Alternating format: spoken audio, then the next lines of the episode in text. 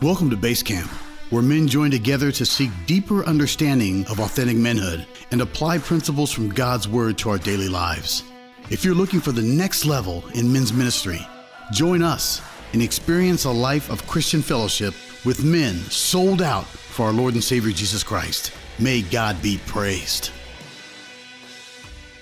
Um, all right, we have quite a bit of material to, talk, to cover today. This is basically three trials, well, two trials and a hearing, really, that Paul has to, that Paul goes through uh, following his his um, time in uh, Jerusalem. And so I'm just going to kind of jump right into it. We're going to I'm going to walk through the narrative. We're just going to walk through the story and see what we can pick up as we go along uh, through it. So um, probably move pretty qu- pretty quickly this morning. I apologize in advance for that, but since we've got a lot to cover, uh, I want to make sure that we get a, a good thorough uh, presentation of it. So. Um, all right, so the first thing I want to uh, quickly just point out here um, are the cast of characters that we're going to find in the text today. Uh, and just to point out, um, there are some I call religious oppressors. Okay, these would be the Jews uh, uh from Asia that you would have heard about last week. Um, we have the Pharisees, who are represented by the high priest Ananias and his lawyer Tertullus. Uh, and then the Sadducees show up here in sort of an indirect way when we have some discussion about the resurrection and whether there is one or not. But I point these out because their motive, I want you to take, a, take note of what their motive is. Their motive is put an end to the ministry of Paul at any and all costs. Okay, so just bear that in the back of your mind. Okay, next in our cast of characters is the political oppressors.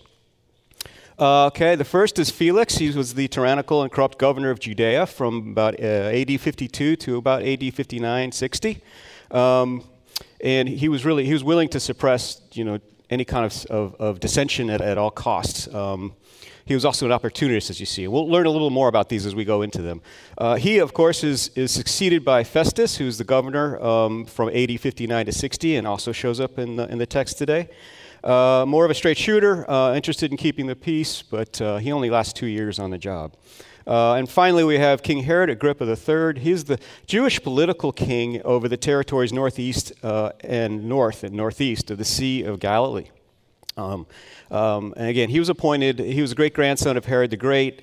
Uh, and though he wasn't a ruler of Judea, he was appointed by Claudius to be the curator of the temple, uh, which means he controlled the temple treasury and had the power to appoint and dispose uh, or depose of, high, of the high priest. Um, so their motive keep the peace and extract some benefits, okay? Um, finally, we have Paul. We all know who Paul is, and we all know what his motor, motor, motor, his motor and his motive is. Uh, that's that's truth. Paul's obviously seeking and sharing the truth. So all of these these these characters kind of intertwine in all of this. Now, before um, before I jump into the, the, text for today, a little bit of background. Uh, the story begins, as you're going to recall, from last week, uh, really well before chapter 24 um, where Paul was in the temple to undergo purification rites. You might recall from last week from Scott's great presentation. And by the way, isn't Scott amazing?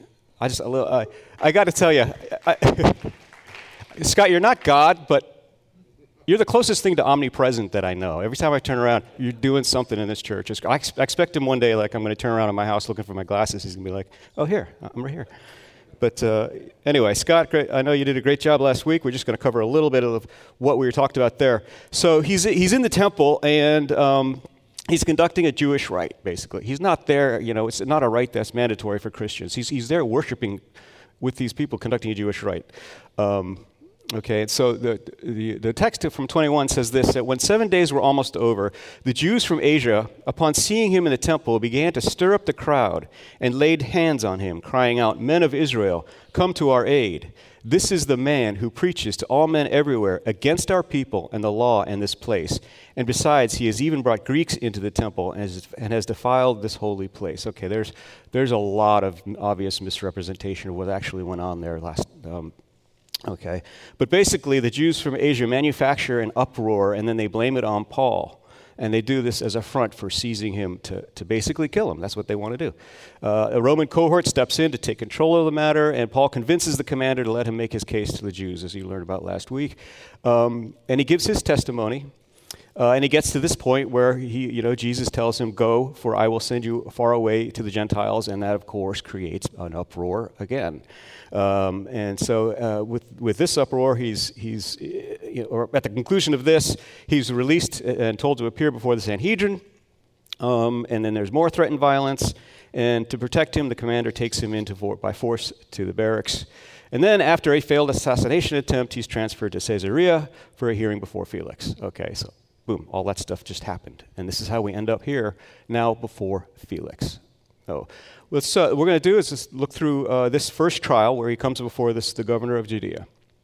It says, After Paul had been summoned, um, and this is going to be Tertullus' case, okay, or the, the Pharisees' case. After Paul had been summoned, Tertullus began to accuse him, saying to the governor, Since we have through you attained such peace, and since your providence reforms are being carried out for this nation, we acknowledge this in every way and everywhere, most excellent Felix, with all thankfulness. Now, what I want to do is walk through, uh, you know, the, the, the charges against them and what's really behind them. Um, and, and, so Tertullus begins with this. Um, the legal term, I think, is brown nosing or kissing butt. Okay? But basically, you know, I mean, Felix, as I said before, he was a brutal oppressor of, uh, of, of, opposition. He suppressed it brutally. Uh, his so called reforms were, were, were, more like terror campaigns. Um, and it was actually his mis- gross mishandling of a dispute between Syrians and Judeans that got him booted from office. So, uh, but Tertullus is now saying these things about how great his reforms are. He's, he, he's setting aside truth for his own agenda, which is going to be a common theme. That's the reason I raised that up. Okay. And he goes on, it says, uh, But that I may not weary you any further, I beg you to grant us by your kindness a brief hearing. For we have found this man a real pest, and a fellow who stirs up dissension among the Jews throughout the world, and a ringleader of the sect of the Nazarenes. Okay. So the first, uh, the first an, uh, allegation that Tertullus manufactures against Paul is essentially that he's an insurgent. Okay? He's implying, well, he's actually pretty much saying right out that, that Paul is a threat to the Roman state. Okay? That's going to really resonate, obviously, with the emperor, um, and, and a threat to the Jewish nation. He also describes him as a ringleader of a sect, which would, again, char- uh, that characterization would have struck a chord with any Roman leader because they were dealing with uprisings and sects and, and illegal sects quite a bit. Um, and he goes on to say, uh, and he even tried to desecrate the temple, and then we arrested him. We wanted to judge him according to our own law, but Lysias, the commander, came along and with much violence took him out of our hands, ordering his accusers to come before you. By examining him yourself concerning all these matters, you'll be able to ascertain the things of which we accuse him. Okay. So, Tertullus finally accuses Paul of this, of attempting to desecrate the temple. Okay, this is the same false charge that the Asian Jews had leveled against Paul, if you'll recall, um, when he was in the temple. Um, but, but Tertullus changes his tune a little. He doesn't say that Paul actually desecrated the temple, you'll note. He said he attempts to de- desecrate the temple. Why? Because he's got no evidence. He's got no basis for his case. So, so he's shifting this from a, from a crime of, of actual, uh, you know, an actually committed crime for, to a crime of intent to commit, which is a much more slippery charge, but a little more you know, difficult to deal with in a kangaroo court like this. So, um, but, but notice that little change. Now, before we move on to Paul's response, though, I want to just take stock of a few things that are going on here.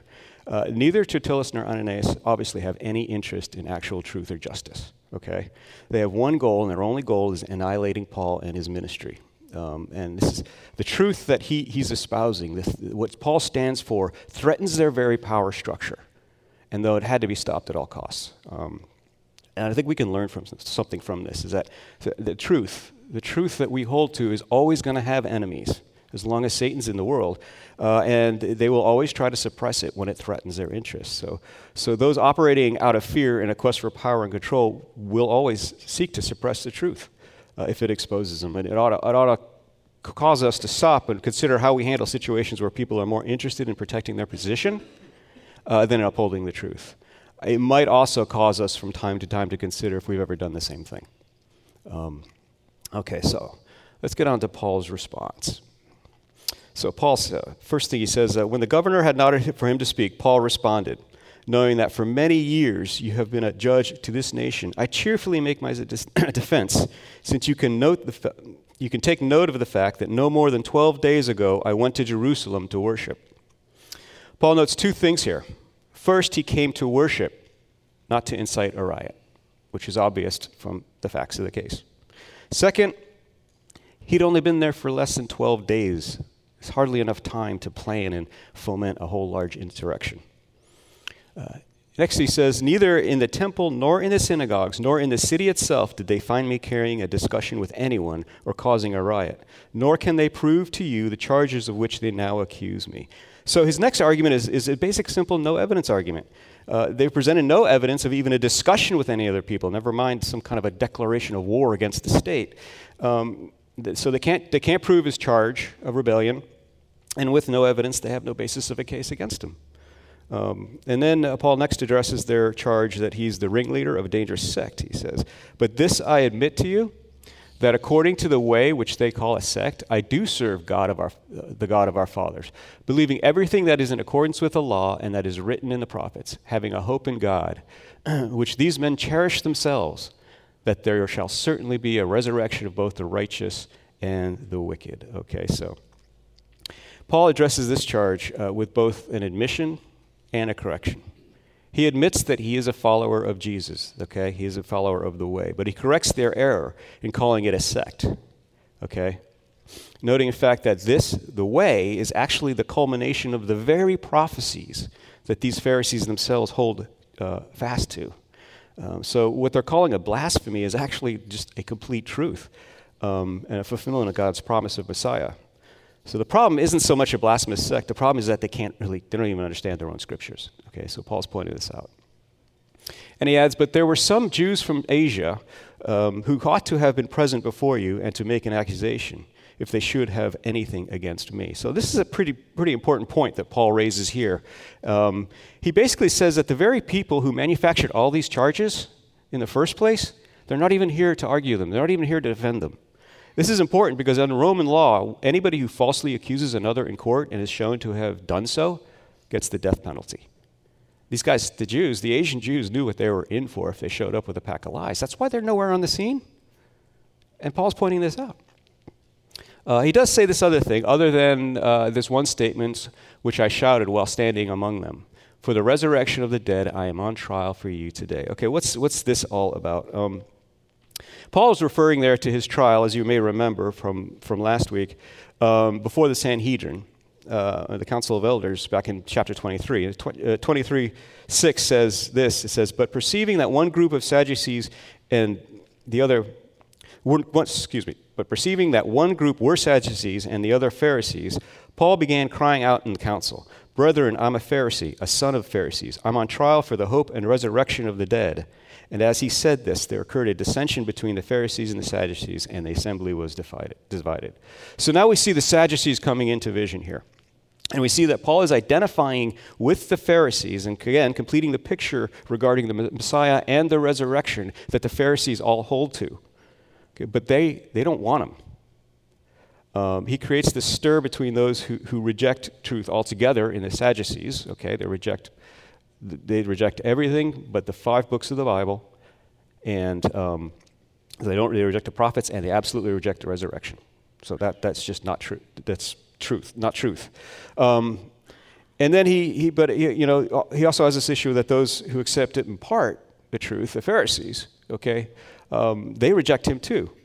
So the Sadducees and the Pharisees are both in the same boat here with respect to rejecting the truth. The whole truth stands alone. Paul stands alone. Okay, so uh, let me back up there. So um, let's talk just a second about Felix's what I would call non-response. Okay, and, and, this is in Acts 24, 22 through 26. I just want to say a few things about it. I'm not going to read it because we don't have time for that. But uh, in response, I want you to note that Felix again does nothing to resolve the case.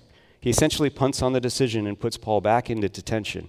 So he doesn't turn him over to the Jews, but he doesn't free him either um, his motivations are pretty clear. First, through Paul, the Holy Spirit had convicted both Felix and his wife Drusilla, who, by the way, had left another man for Felix, um, that they were living un- unrighteous lives. Okay, so Felix is like, I don't want this guy near me. You know, uh, made him a little uncomfortable there. Also, the text tells us that Felix was hoping for a bribe from Paul. Stick him in prison, wait it out. At some point, he'll come along and pay me, and I can let him go. That, you know, maybe I'll let him go, maybe I won't. But third, I think the, more, the most important point is that Felix was wanting to curry favor with the Jews. Um, he needed them for political reasons. But the bottom line is that Felix had no interest in truth uh, that was inconvenient to his personal interests. And again, uh, another point here while, while some people are motivated by fear and power to cover up the truth, others are motivated by self centered interests to ignore or set aside the truth, especially when it's inconvenient to their lives. Um, and so I might ask are there times when your personal interests have led you to set aside God's truth? And how do we respond when these temptations arise? We don't want to be like Felix, obviously. All right. So now we come to the trial before Festus. Um, uh, Festus replaces Felix, who was removed, I think, as I mentioned before, by, by, uh, by mishandling a dispute between the Jews and the Assyrians. Um, but he leaves Paul in jail. And he does this as a favor to the Jews. Okay, so this is again another th- theme we see with the Roman leadership is they want to curry favor with the Jews so they can keep them keep them uh, at peace. So the Jews, uh, Festus is now in, in place, and the Jews come to Jerusalem uh, asking for Festus to uh, put uh, bring Paul uh, put Paul on trial there. again, it's another Jewish. The Jewish leaders are now seeking to, to kill Paul by requesting his delivery to Jerusalem for, for trial. Um, Festus denies their request. He says, We're not going to have the trial here, but he schedules a trial in Caesarea. Okay, so that's now we're back down in Caesarea, and um, the trial begins before Festus. Uh, it says, After Paul arrived, the Jews who had come down from Jerusalem stood around him, bringing many and serious charges against him, which they could not prove. While Paul said in his own defense, I have committed no offense, either against the law or the Jews or against the temple or against Caesar. Okay, Acts 25, 7 through 8. So, excuse me, throat's getting a little dry here. Um, so again, these are the same charges that the, uh, the, the Pharisees had leveled against uh, Paul with Felix. Um, and again, Paul presents his no evidence defense.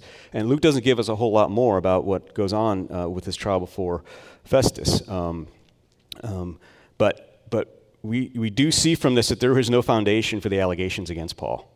And Festus sees this as well. Um, even though he's a much less corrupt ruler, uh, uh, ruler than Felix was, though, he's, he's still got a problem. He can't just set Paul free uh, because he's concerned about the power of the Jews and appeasing them. So basically, um, his motivation is how do I get this guy Paul and all these and this problem out of my hair? Okay, um, but Festus, so this is how he attempts to do it. Uh, Festus, wishing to do the Jews a favor, answered Paul and said, Are you willing to go up to Jerusalem and stand trial um, uh, uh, before me on these charges? Okay. Now, Paul sees, again, right through this, he knows that there would be no fair trial in Jerusalem, um, only a pretty viable threat that he would probably be killed on the way. Uh, so his next decision, uh, it appears like it's one where he has no choice. Okay, but we're going to see later that that's, that's not really what's going on. Um, but Paul said, and this is, this is his response Paul said, I'm standing before Caesar's tribunal where I ought to be tried. I have done no wrong to the Jews, so you also know, uh, very well know, as you also, also very well know. If then I'm a wrongdoer and committed and have committed anything worthy of death, do not refuse to, I do not refuse to die. But if none of those things is true of which these men accuse me, no one can hand me over to them. I appeal to Caesar. Here's Paul's famous appeal to Caesar, okay? So, what happens? Well, Paul's appeal to Caesar kind of helps Festus out, right? It resolves, it resolves one problem. It takes, uh, uh, the appeal to Caesar takes it out of his hands. But he resolves one problem, or his problem is resolved in one way, but it creates another one, okay? Having found nothing more, and it says in the text in Acts 25, 13 through 27, um, or I'm sorry, in Acts 13, uh, it says there that, but having found nothing more than, quote, points of disagreement with him about their own religion and about a dead man, Jesus, Festus was at a loss to articulate the charges against Paul um, uh, in his report to the Caesar. In fact, he says it himself. He says, For it seems absurd to me in sending a prisoner not to indicate also the charges against him. Okay? So he's got this problem. He's, he's supposed to send him to Caesar, but he's got no report to send to Caesar about why he's even sending him to Caesar, which I think would probably not make Caesar very happy. Uh, so he turns to, to uh, Herod Agrippa, okay, the Jewish king, uh, for counsel on this when Herod Agrippa happens to be uh, in Caesarea. All right, and here we end up. Herod Agrippa says, "I want to, I want to hear the, the, trial for myself from Paul." So we end up now with this final trial before Herod Agrippa. Um, now, I'm, I'm just going to walk. There's a, there's a lot of text in Paul's basically response to Agrippa. I'm not going to go through it all. I'm just going to hit some highlights, and then I want to just touch on one thing that happens.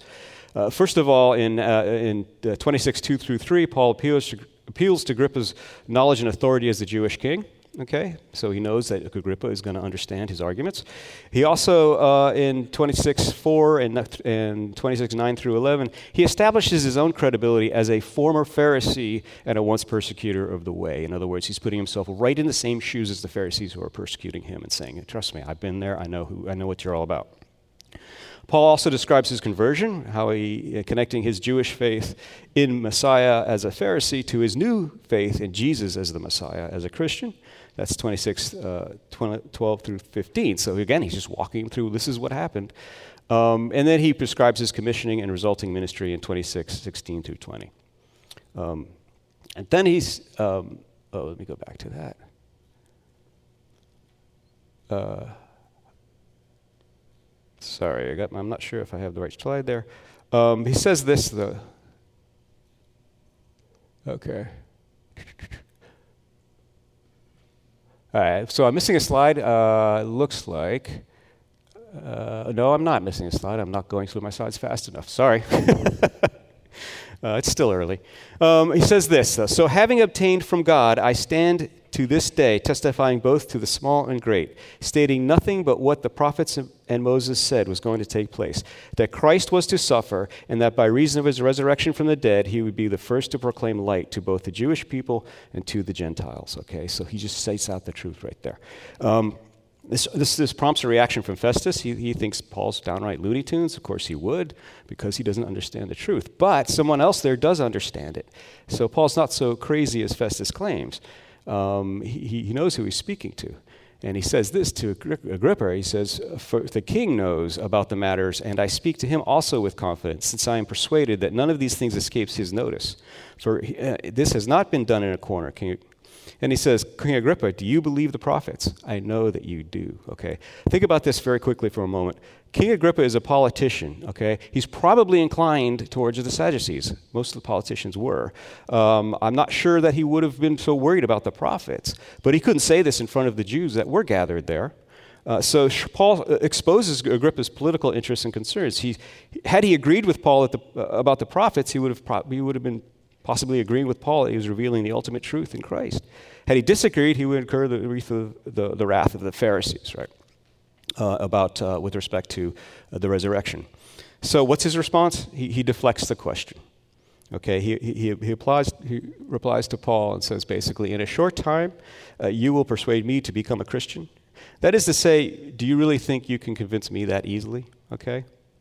And it's amazing because um, it, sets up this softball opportunity for Paul to do what he's really there to do.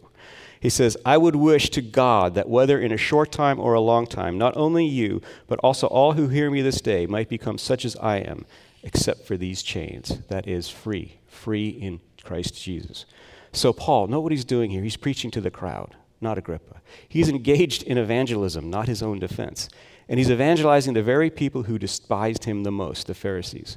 Ironically, the ones who, who sought hardest to kill Paul were the ones who were most closely aligned with him, both theologically and doctrinally. Okay? So uh, he, he's preaching their message, but he's preaching the whole message. He's preaching the coming of Messiah that they so long um, wanted to, to have. I just want to point one thing really quickly out that comes out for me of this, and that is sometimes it's the people who are closest to you who can be the hardest to reach. I, I want, for, for a thing in seminary, I interviewed a couple of uh, an imam, and I interviewed a Hindu priest, and I interviewed a rabbi. It was the rabbi who had the biggest issue with me. It was the rabbi who had the biggest issue with, with Jesus. And that's true in our own lives. The people closest to us sometimes can be the hardest to deal with. So uh, we learned that Paul's response to this is, is really important. He doesn't get angry, he just continues loving and trying to share the gospel. That's exactly what we were called to do. All right, so conclusion. Uh, i know I've gone a little over, so let me just quickly wrap up. Um, uh, Agrippa said to Festus, This might man might ha- be, have been set free had he not appealed to Caesar. So note, Agrippa, the king of the Jews, validates Paul's defense and Festus's conclusion. There's no legal right to hold Paul, uh, only a political one. And uh, uh, so we might ask us, did, did Paul make a mistake here? Did he blow it when he, when he appealed to Caesar when he could have been free? Not at all. Paul was merely doing, uh, being obedient to the plan of God. You might recall uh, the moment when Jesus was with Paul right after going before the council. I don't know if you talked about that last week. Um, but it says this it says, But on the night immediately following, the Lord stood at his side and said, Take courage, for you, uh, for as you have solemnly witnessed to my cause at Jerusalem, so you must witness in Rome also. Okay? Paul had to go to Rome by whatever means. He's called to witness there. So Paul had the truth. God had a plan. He was using Paul to make his truth known, just as he's using us. Uh, I think it was Mark Twain who once said, If you tell the truth, you don't have to remember anything, right? And I think he's got a point. We know the truth, we know the story, we just need to stick to it, and we just need to tell it. Okay, so there's some discussion uh, questions. Uh, let me pray for us, and then we'll get to those. Father God, we do know the truth of who you are and what you've done through us, through Jesus on the cross, through his death and resurrection, Lord. We know, Lord, that uh, we proclaim you are Lord from our mouths and believe in you and your resurrection in our hearts, Lord. We know we have an eternity with you. Lord, I pray for everybody in our world to, to accept this. And I pray, Lord, that you'd give us faithful witness to step out into the world, share this truth, no matter the cost, no matter what, Lord, but to share it in love and grace, Lord. Thank you for these men this morning, and I thank you for the opportunity to serve you, our holy God. In Jesus' name, amen.